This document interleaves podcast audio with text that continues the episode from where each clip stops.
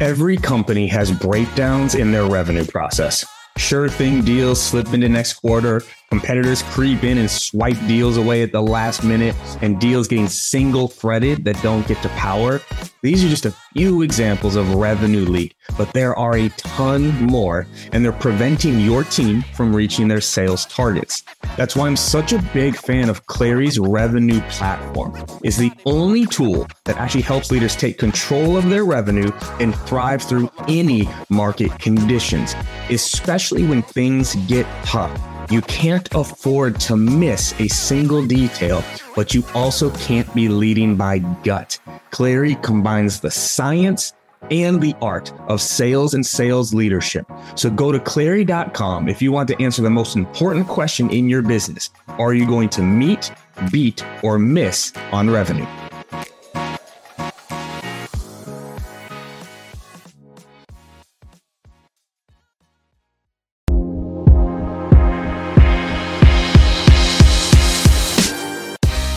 Welcome to the Live Better, Sell Better podcast with your host, Kevin Dorsey of Inside Sales Excellence, the number one Patreon group and YouTube channel for tech sellers and tech sales leaders, where we dive in deep for tactical advice on how to book more meetings, close more deals faster, and lead sales teams to success. But we don't stop there. We also focus on the person in salesperson. We talk about mindset, goals, time management, and so much more. So thank you for listening. And if you're interested, head on over to patreon.com slash inside sales excellence. Now with that, grab a notepad, get ready, and let's dive into the good stuff. What up, everybody? Welcome to the Live Better, Sell Better podcast. This is Kevin Dorsey, aka KD, and I am so excited for today's topic, which is brand building 101 to 301 how to get a master's degree in branding in under a year. And so I have the pleasure of introducing a good friend of mine and former colleague, Justin Welsh, who is also the author of the LinkedIn Playbook. Justin is by far one of the best at building a brand that you need to listen to and follow because in a crowded and messy world where everyone says build a brand, no one was more systematic, scientific, or intentional with building his brand than Justin. He went from barely posting and a following of around 6,000 to over 44,000 followers in just 12 months. So if you want to learn how to build a brand and do it right, Justin Welsh is the guy to learn from. So here we go. Let's kick it off. Justin, welcome to the show. KD, man, I am pumped, dude. Thank you so much for having me. Can't wait to get the conversation going. Jazz to do it. All right. Well, let's dive right in. So we're going to set the stage here, get right into the juicy stuff. Why build a brand as a rep and a leader? Like why even do this?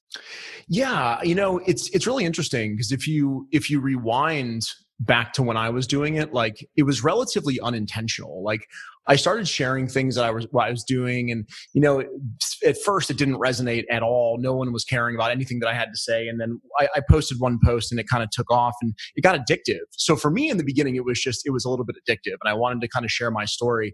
And then I slowly watched as over the next twelve months opportunities trickled in. And I'm not talking job opportunities, right? You and I worked together during this entire time period. And I'm talking about opportunities to be on podcasts like this, to do webinars with companies like Outreach, to speak on stage. And these were all these really unique opportunities that had always been closed off to me. And I was like, wow, building a brand isn't just about who I am and what I do. It's about unlocking unique opportunities. So when I talk to, to people who are just starting their, their brand building exercise, I want to know what are the things that you want to accomplish? Most of them are saying things like podcasting. They want to be on webinars. They want to be on stage, things like that. But what about the network? Right? For me, it's mm. all about the network that these brands, get, uh, these uh, these reps can build. Even if it doesn't land them that podcast or that speaking opportunity, it lands them connections, connections that they literally will have if they nurture them for the rest of their life and they'll be connected to some of the the top performers in their industry so the next time that they're looking for a new job or they want to get promoted they have that network what better way to do that than go out and tell people who you are who you help and what you do No, I mean, I think that is huge. It's far more than just social selling or, you know, getting totally. a few thousand followers on LinkedIn. So you kind of touched on it there, but what are some of the opportunities that you believe are directly related to you building a brand? Yeah, for me, like my my very first opportunity to speak on stage at SaaStr was directly related to brand building. I got an email from from Jason Lemkin, who I had met in passing for maybe 30 minutes one day. And he said, Hey, um, I saw this post. I thought it'd be a really good topic for you to speak about at SaaStr.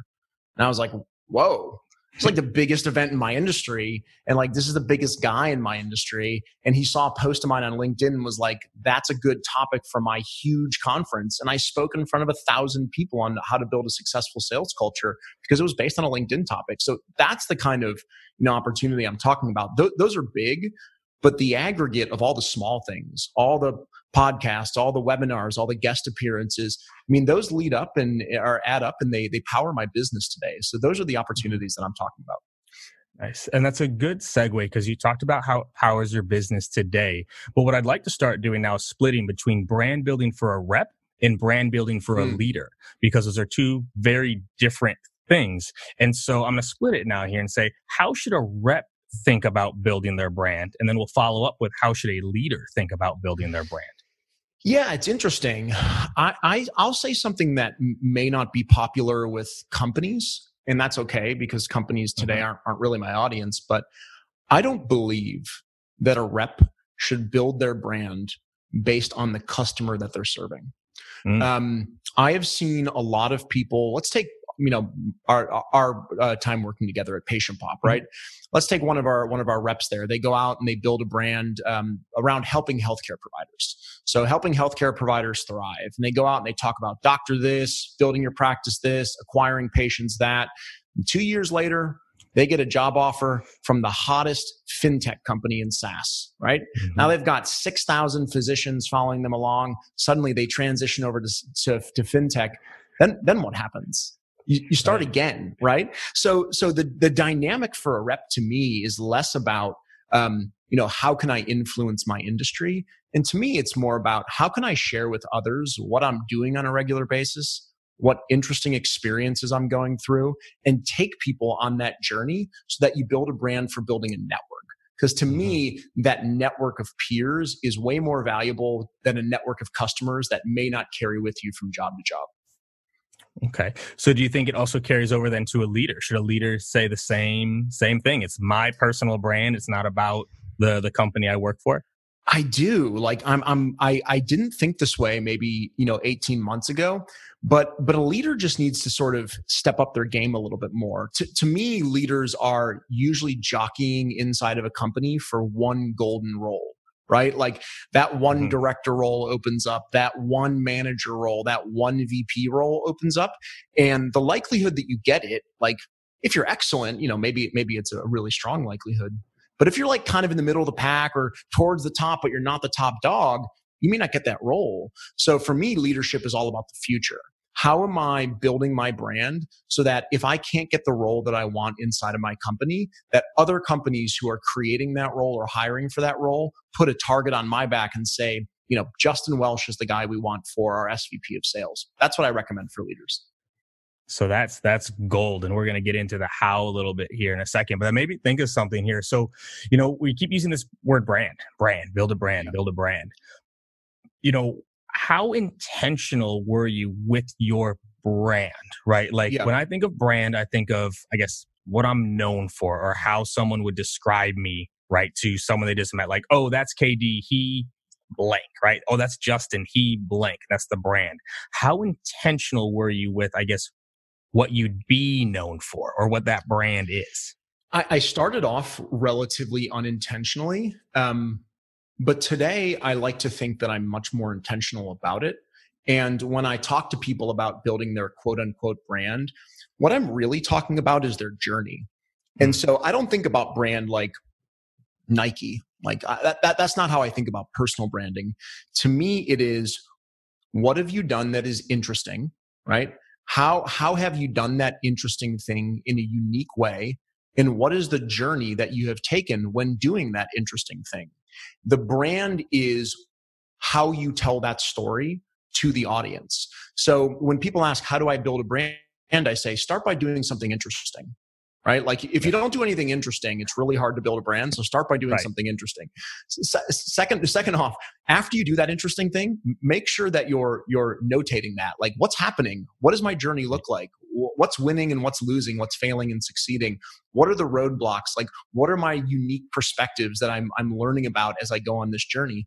And then share that journey. That journey that people follow to me that is your brand. And that's different than I think other people might think about their their personal brand. That that's just how I think about it. Mm, no, I, I love that because I think a lot of people coming out are trying to establish their brand as an expert, right? Mm-hmm. They're trying to, just like, oh, this is why I'm so knowledgeable. Here's why I'm an expert. Whereas what you're saying is actually document your growth to mastery, right? Like, don't wait to be a master or pretend that you are, but just document the growth. But what is a master and what is an expert?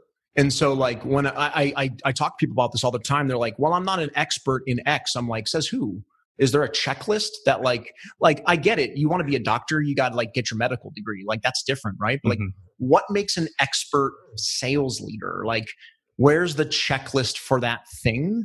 And so the the way that I try and talk about it with people is you're you're the expert in you. like you have the only expertise in KD. I have the only expertise in Justin. Our journeys are very different. So I don't sell expertise. What I sell is myself. I want people to follow me because they're like, Justin reminds me of me, or I'm motivated by him in particular, or I like his story. And so I'm the expert in me. And when you create expertise in yourself, in your journey, then there's no competition. Like, mm. you know, you and I are both sales leaders. Colin Cadmus, sales leader. Jake Dunlap, a sales leader. We could all say, like, who's better at outbound, inbound, building this team, whatever, but nobody's better at my journey than me. And so I have no competition when I think about it that way. Ooh, that's strong. No competition to you. That's gold. I'm gonna write that one down.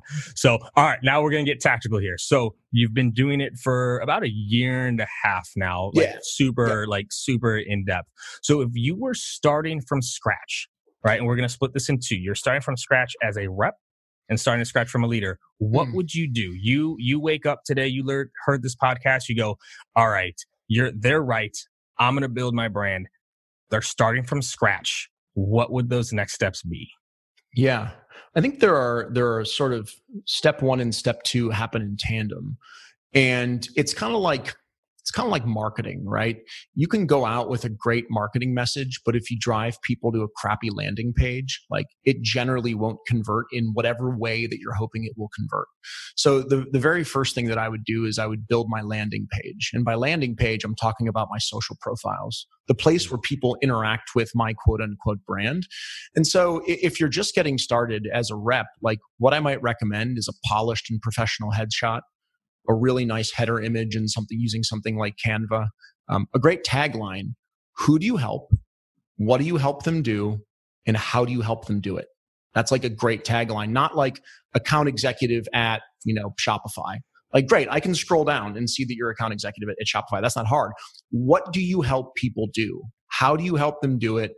Put that in your in your tagline. So I would really create this beautiful profile, right? Where it's very professional and polished because everything that you do moving forward is going to drive back to that quote unquote landing page.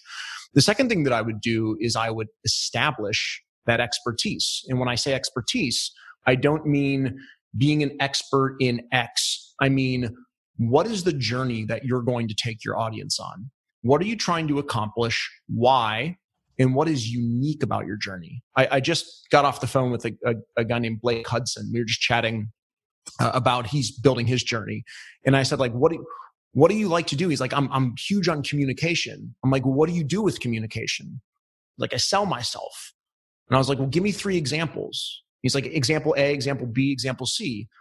I'm like, do you think other people want to learn to sell themselves that way? Yes. Then take them on that journey. Show them how you started doing that what is the system that you used? So those are the two things that i would do is a build out my profiles make them look beautiful and professional and then b decide what journey you're going to take people on because you're going to be the expert in that journey. Okay. I, I love that. So that pretty much actually covers the leader side too. They really just cover each other right Totally. I, I, think they do. For, for, me, leadership is a little bit different. To me, being a rep is all is all like self-driven. This is my journey, right? This is what I'm going on. This is what I'm the expert in. Leadership starts to evolve a larger circle of people, right? No one really wants to hire a leader that is self-focused because that that generally makes for a, a poor leader. Leaders put their reps, their people, their supporters on their shoulders and they lift them to victory. So if you're a leader, what I want to hear more about is what's the journey you're taking other people on? How are people around you getting better? How is their performance getting stronger? What would they say about you if, if you said, you know, I was a D player and now I'm an A player? How would they describe your role in that transformation? So to me, that's like a really powerful difference between the leader level and the rep level. That's really strong. And I've never heard anyone phrase it that way before too. So if you're listening, write that down because that's that's gold. So okay, now I got a pretty headshot. I've got my banner image. My profile's looking sweet, right? I now know my journey. Shoot, now I have to start writing. Yeah. Now I have to start writing posts. So what types of posts twofold. What types of posts should I write? Right? How do I document that journey? And then, as someone who's had some posts go crazy viral, like what types of posts get the best engagement? Yeah, I mean the the types of posts that get the best engagement are entertaining. Like um, when when I want to be entertained, uh, I generally watch a movie that's filled with action or comedy or romance. There's something about that that that entertains me, right? I don't generally watch a, a, a boring three hour sort of white paper established documentary. I will if they're exciting and entertaining. But my my point is tell stories. Um, I see a lot of people who go out with their content and they're like 74% of people said this and 21%. And it's like, next, I'm scrolling, right? This is LinkedIn and Twitter. They're very scrollable. So I'm looking right. for something that catches my eye. And to me, a good story catches my eye. So I like to use stories to teach lessons about my journey. We go back to the journey I'm going on rather than document it in a dry and boring way. Engage me, tell a story and use a story framework. And the story framework that I use most frequently is called Building a Story Brand by Donald Miller. And I think he does a really great job of breaking down how Hollywood movies get written. And so I try and write my stories in the same way that a Hollywood movie might get written, just in 1300 characters or less. Right. And so grab that book, Building a Story Brand. Another good one is Stories That Stick by Kindra Hall, where they're very formulaic. So how do you get someone to stop? Right? Like what, like let's break that down, right? I am scrolling. Maybe I'm supposed to be in a meeting. Who knows? I'm not paying attention. I'm scrolling. How do you grab that first attention to get me to stop and want to read more? Chunks and white space. so for me, it's like, as I'm scrolling, you get three lines, or you get five lines on LinkedIn, excuse me. You get three lines if it's like an image post or whatever. But mm-hmm. like whatever, whatever format, LinkedIn, Twitter, whatever you're using, make that that first line or those first three lines really enticing. To me, like once someone's committed to reading something, they will generally read it all the way through. So step one is get someone to stop scrolling. That is like what you need to do. So hmm. make your first line so compelling that someone says, wait, I got to stop. An easy way to do that is to be polarizing. And polarizing to me means, you know, 70% of people agree, 30% disagree, maybe 60 40. Enough for someone to stop and say, I vehemently agree or I vehemently disagree. Once you've got them hooked on step one, you want to get them to read the entire thing. That's step two. Once you've gotten someone to commit to reading something all the way to the conclusion, you get to step three, which is interaction. Interaction drives the likelihood that other people take step one. So for me, it's being compelling right out of the gate. It's not being lengthy and wordy. It's easy on the eyes, chunky little sentences, lots of white space so that people can digest what you're saying. And I get made fun of for writing the same style all the time but I do not give a shit because it works. It it works. Everyone listening, like they oh, they're writing to get views. Well, yeah. Yes. Like that if, if you have a message that you want to share and it's worthwhile and it's valuable, you want people to read it. There's nothing wrong with that. And if you're writing these big, thick paragraphs, not only will people not stop and read, but they can't read it. They just move right along. Yeah. Um, so it's actually a good setup to the next question. This mysterious LinkedIn algo the algo, yeah. the algorithm. What are just a few things, right? Because obviously it's not like posted somewhere like here's how you beat the algo here's how you get yeah. more views but what are a few things you've learned over the past you know really year that say okay this has helped me get more views and more engagement on my post besides good copy i do want to be clear on this everyone if you have a bad message you can't trick the algo. You can't put 500 people in your post and think that they're going to engage with it. So let's make sure we're clear on that. So, okay, you got a good message, a good profile, a good post. What are things to keep in mind to really put it in front of as many people possible. It's like SEO, man. Like um, to me, your copy is your on-page SEO. It's the stuff that you write. It's the off-page SEO that actually ratchets up your on-page SEO. So let me let me break that down in case people mm-hmm. don't care about search engine optimization. So writing content is one thing. It's got to be awesome. It's got to be excellent. Got to get people to pause, scroll, and read. Right. But it's what you do outside of that that actually helps you really influence the algorithm. And for me, what I try and do is I try and interact with people in my industry that are thought leaders and that have big followings. A guy like you, a guy like Colin Cadmus, a guy like Jake Dunlap. When you post, Kevin, I comment on it, right? And when I post, you generally comment on it. It's no secret. It's no hidden trick. It's just the more that the people inside of your sphere of influence have a large following, the more that people are going to see of my post. So by commenting on your post every day and Jake's and Collins and Max Altschuler's and everybody else's, you start returning the favor. And when you write on my post, it's suddenly exposed to your 52,000 followers, right? When Jake writes on mine, it's exposed to his 40,000 followers or whatever he has. So those are the things that I do systematically every morning. Every morning, you know, you and I text at like mm-hmm. 5:30 in the morning, right? Yeah. It's like I'm up early, like I'm commenting on the people stuff who I like and who I care about and who benefit me right like i'm i'm not a i'm yeah. not a you know trying to beat around the bush here but that is a huge thing that to me i don't care about like the algorithm like to me write awesome content be really relatable be compelling and surround yourself with people who have big followings mm-hmm.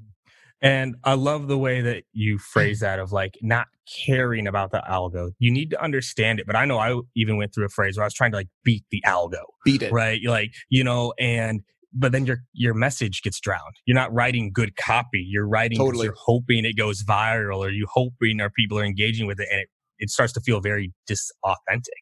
You know, so totally. okay. Nah, yeah, man. And like the the minute you start writing for that, like it I don't know, it just it to me it just it it kind of messes with my head a little bit and I'm like I start to lose the core message if I'm trying to change it to meet the quote unquote algorithm. I just rather put out good content and hope that people like it. Mm-hmm. That that's the trick for for me, I think. And speaking firsthand with this, and Justin and I have talked about this too. There are posts that you're like, this is going to be the greatest post of all time. And it gets like two likes. And yeah. there's another one that you wrote in 30 seconds, just like on your way, like to the bathroom. You're like, oh, this is kind of funny. And then that's the one that goes crazy viral. Like you won't ever really know what's going to resonate with, you know, with your audience. So it's very interesting. So then how do you, how do you come up with your posts? Like what is your post writing? Routine, right? Because you put yeah. out content every day. And I think really over the past few months, I've even started to notice like mm. a couple twofers. Like there's been some days where you're getting two out. So how how do you go about planning your posts and like how it's not how much time it takes because that can vary, but like I guess what's your post writing routine? Yeah. it used to be that like I would carve out two hours on Saturday or Sunday morning. Um, and I liked that but the only concern that I had with that is some Saturday and Sunday mornings, like I wasn't feeling it. And then what happens? Like you've got one block to write your content, you fail, then it's like stress, right? Like you get some anxiety. You're like, oh man, I got to find more time, and I'm and I'm pretty busy. So um, I've started to change up where I carve out a block of time um, on Saturday morning and on Sunday morning, and then I carve out an hour of time each sort of week weekly uh, you know uh, evening. And when I do that, I try and catch lightning in a bottle. So maybe Tuesday um, at 5 p.m., I sit down to write, and I'm like, I'm on fire. I, might write eight posts sitting down at mm-hmm. one time. I might write zero, right? Like I might sit down and say, wow, this, this is, I'm not feeling this right now. And just nothing comes out and I don't force it. So, so that's sort of how I first schedule. But where I get my, my inspiration are, are really in three areas.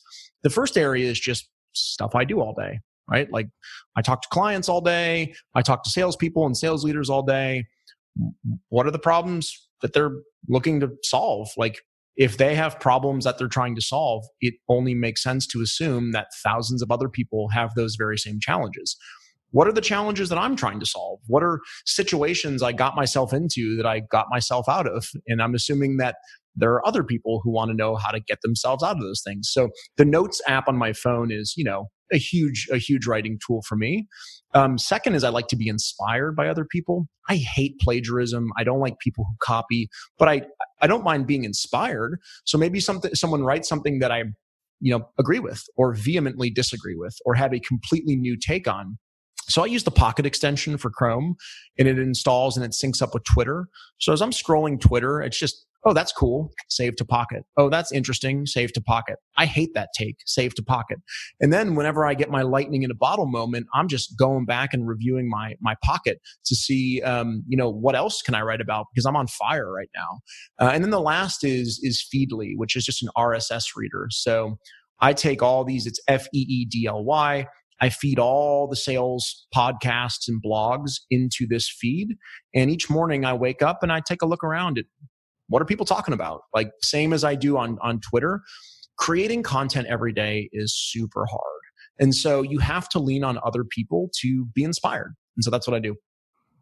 Uh, that's gold. And on plagiarism too, you have to be very careful because I actually made this mistake once. I saw someone write a post. I was like, I really like that. Can I use that? Right. I, I asked for permission. I said, Can I use that? They said, Yes, you can use that. So I used it. I wrote a post and it starts going crazy not knowing that they had taken it from someone else. Mm. And so mm-hmm. one person commented saying, Yeah, I saw this going viral on Twitter. I don't have Twitter, by the way. So they're like, Oh, yeah, this is, you know, going viral on Twitter. Like, why did you steal it? I was like, Oh, no. Like, I had permission, just not from the right person. So do your, do your homework on this, y'all, because it can go bad real quick. And so now before we dive into, I guess to to wrap on this and then we get into some of the rapid fire questions, like sure.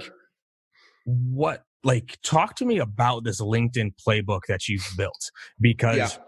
not only did you go through all this, but you documented your journey, you put it all together, and I think it has over like 55 star reviews. Like everyone who goes through it is like, yo, like I'm doubling like my brand, not overnight, but like so sure. fast. Like, talk to me like what's in that playbook. Yeah, well, I was sitting down having lunch with this really smart uh, sales leader at my house one day, and his name his name was KD, I think. Uh, yeah, obviously maybe. that was that was you, and um, you were just like, "Hey, dude, you're going on this journey. Why don't you document it?" Sound familiar? Some of the stuff yeah. I shared earlier, right? And uh, and I was like, "Yeah, that's a damn that's a damn good idea, man. Why don't I document that?" So really, it's a documentation of my journey. It is every it is almost everything that I know about LinkedIn, right? It is how I think about building my profile and, and showing that to my potential clients. It's how I think about connecting with influencers in the industry. It's how I write stories, my story writing techniques. It is the different types of posts that you can write to, you know, make sure that you're covering all your bases and being interesting and unique. Um, it is, it is literally everything that I've possibly discovered uh, in the last 12 to 18 months that has helped me grow my following. Uh, so, so, you know, big. And, you know, my, my goal in the playbook was like, I went out and I see people and they're like, get get the master class for you know 879 bucks or, or whatever it is. And uh, my goal was to make it accessible. And i was thinking to myself what would be a no-brainer for me to buy like if i saw it? And, and i like liked this guy and thought his stuff was good and wanted to go on his journey. And so it's a $50 course. You can get it on my website theofficialjustin.com slash personal branding. And it's just everything that i've learned over the past uh, 12 to 18 months. And i'll be actually delivering a new free supplement to it pretty soon which are all the tools that i use to, to sort of guide my performance. And you know i've got now i think uh, about 800 uh, customers. So I'm really, really excited about it. So thanks for the idea, by the way. hey, you, thanks, thanks for doing it though, because I've learned from you, and I think we even joked about this. Like I'm so excited for these podcasts because I'm learning. Like there's things that I'm still improving on my brand journey, and anyone listening, like it's a no brainer. Like experience is a really long way to learn something if you can just drop 50 bucks and learn from someone who already did it, you could learn it in a weekend. Like now you're a year and a half, if not more ahead. So definitely go scoop that up. We'll put a link in the podcast notes here as well. So, okay. So now we get into the fun stuff. So cool. we have the three tactics, and then we will have some rapid fire questions from the Patreon group inside Sales Excellence. So, oh shit. First, we'll start with oh yeah, like this is straight straight from the the audience. So this is going to be some fun stuff here. So right. first, the big three. If they were to forget everything from this episode except for three things around building a brand, what are those three things that everyone needs to remember? Number one, do something interesting. Number two, document it. Number three, learn to write copy. There we go. Quick follow up. Any good resources on learning copy? Yeah, I, I, I, like I said, I like building the story brand by Donald Miller. I like the uh, copywriter Bible by Josh Fechter. Uh, I the stories that stick by by Kindra, whose last name I is it Wilson? I think it's Hall. Ken, Ken, Hall, Kindra, Kindra Hall. Hall. Yep. Yeah, I just I just bought that. Just started diving into that, so that's been really helpful. And then study guys like Dave Gerhardt. So I joined mm-hmm. Dave Gerhardt's Patreon. Uh, I, I'm not a marketer, but like 10 bucks a month i'm just like hey if i learn one cool copywriting technique every month like this is well well worth it so those are those are some things that i use okay love it storytelling so okay now we get into the rapid fire questions from the group all right so first question any up and comers you see in the game right now doing it right in terms of brand building? Because there's a lot of talk on how to do it wrong. Is there anyone coming up in the game that you're like, you know what, they're doing it right? Yeah, I just I mentioned her the other day in a podcast, so this will be two. But um, I really like Sarah Brazier. I just think she's mm-hmm. authentic. Mm-hmm. I think she talks about her experience as an SDR, and, and I I think her stuff comes across as really accessible and genuine. So I think she's really excellent. Uh, our our former colleague and a very good friend of mine, Derek Jankowski, I think is doing mm-hmm. a really great job. You know, Derek is, uh, as I've described many times in my life, just a reasonable guy. He just approaches things in a very reasonable fashion, and I think his content comes across that really kind of shares his approach. And if I if I had to think of of one more, it might be the young man that I mentioned early earlier, which is Blake Hudson. And Blake is has been really excellent on video. He's a strong communicator. I think he works for VictoryLap.io, so so take a look at him. And um, he's just a genuine dude who's sharing really good good tips on how to communicate, how to sell yourself. So you know, Sarah Brazier, Derek Jankowski, Blake Hudson. Love it. Next question. And you kind of answered this one already, so this might be quick. When building a brand, focusing on your ICP or focusing on your personal brand? Fo- focus on your personal brand and like, don't be afraid, right? Mm-hmm. I, I have seen so many people say, what if my company doesn't want me to do that? What if they want me to focus on them? Your company pays you a salary to go to work. They pay you commission to make sales. What you do in your spare time with your own brand is your business. So be really firm about that and make sure that you're focused on yourself because remember, loyalty goes both ways. So that company that wants you to be writing about them, when two years later from now they go through layoffs, that shit won't matter. No, for sure. I was just speaking about this with someone yesterday saying they don't own your profile. That's right. They do not own your profile. They own your email.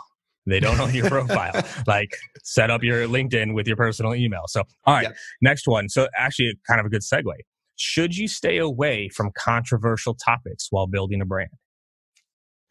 Uh, depends, right? Like, I I think I would have to get a definition of controversial, but what I would say is, I, I try and lean into polarizing subjects. I try and lean into controversial subjects. You probably saw, you know, what I what I wrote today, which would be mm-hmm. considered controversial, as long as your take on it reflects, you know, empathy, acceptance, general awareness of your surroundings.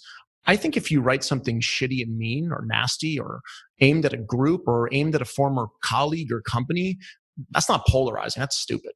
And there's a difference between controversial and stupid. So, you know, be cognizant of your surroundings. Be aware that the, uh, your online profile and brand, while it can be used in a really good way, will follow you for a very long time. So I know what you're thinking in your 25 year old brain because I've been 25 before. And guess what?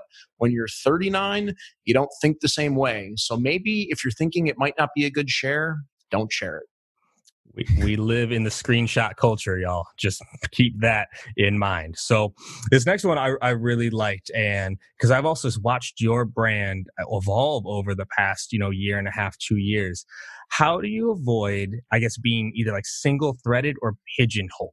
Right, like this yeah. is what your brand is. So maybe a better way even to ask is like, how does, how can you make sure your brand evolves versus just being known for one thing? Is it being a problem known for one thing? So I don't think it is. I think there's, there's two answers to that. In my course, I talk about defining a niche. And I built this when I was at 21,000 followers. So, you know, this was a while ago. And I talked about being pigeonholed, being very direct and being very focused on one thing. And I still think that's good advice. But I am I am starting to change my outlook on being niched. I don't think it's required. I think what happens is if your brand is your journey, then your journey genuinely changes over time. And as long as you mm-hmm. are talking about yourself and building an audience around you, they will follow you on your journey because you are you. So, for example, I used to write a lot about sales. Well, I'm not a sales leader anymore. I mean, I am in the, the extent that I'm a consultant and advisor to some, some companies, but I'm doing different things in my life that I think are more interesting at this point in time. But a lot of the salespeople who follow me follow me because they happen to like either my style or my journey. And they've come along on that journey and they're starting to talk about the things that I'm talking about now. So I don't necessarily know that being pigeonholed is a bad thing. But if you don't want to be pigeonholed, then take people on your natural journey because your journey will simply keep you from being pigeonholed because people change over time.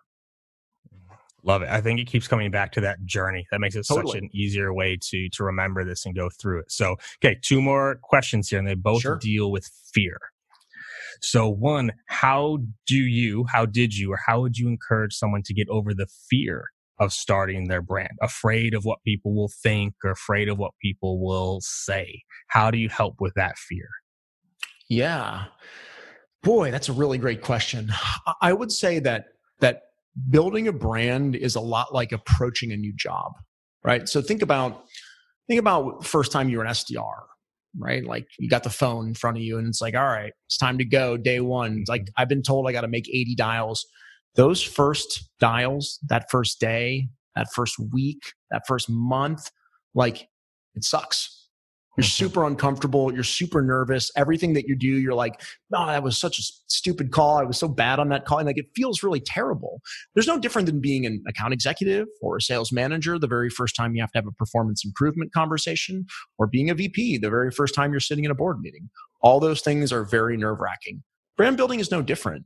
It's an exercise in uncomfortability. And the more uncomfortable you are, the more likely that you're growing. And the only way to grow a brand is by putting yourself out there. So here's what I would do. I would hold up the two, the two opportunities. What sucks more? Never building a brand, never building a network, never uncovering unique opportunities, or being nervous and scared for a few months. To me, the former that I described is so much scarier than being uncomfortable that it made it a no brainer for me. So kind of keep those things in mind. Mm-hmm. And a quick heads up, y'all, people are way meaner to us. When you're starting, people don't tend to actually care that much. Like we'll get people like gunning for us on on a post. Like we deal with some shit uh, in some these people, comments. some people hate my shit. Like they just hate it. Like like I can feel I can feel the vitriol coming through the page. I'm just like, listen, man. Mm-hmm. If you haven't pissed off in the old marketing thing, if you haven't pissed off someone by noon, you're not marketing hard enough. Like I believe that.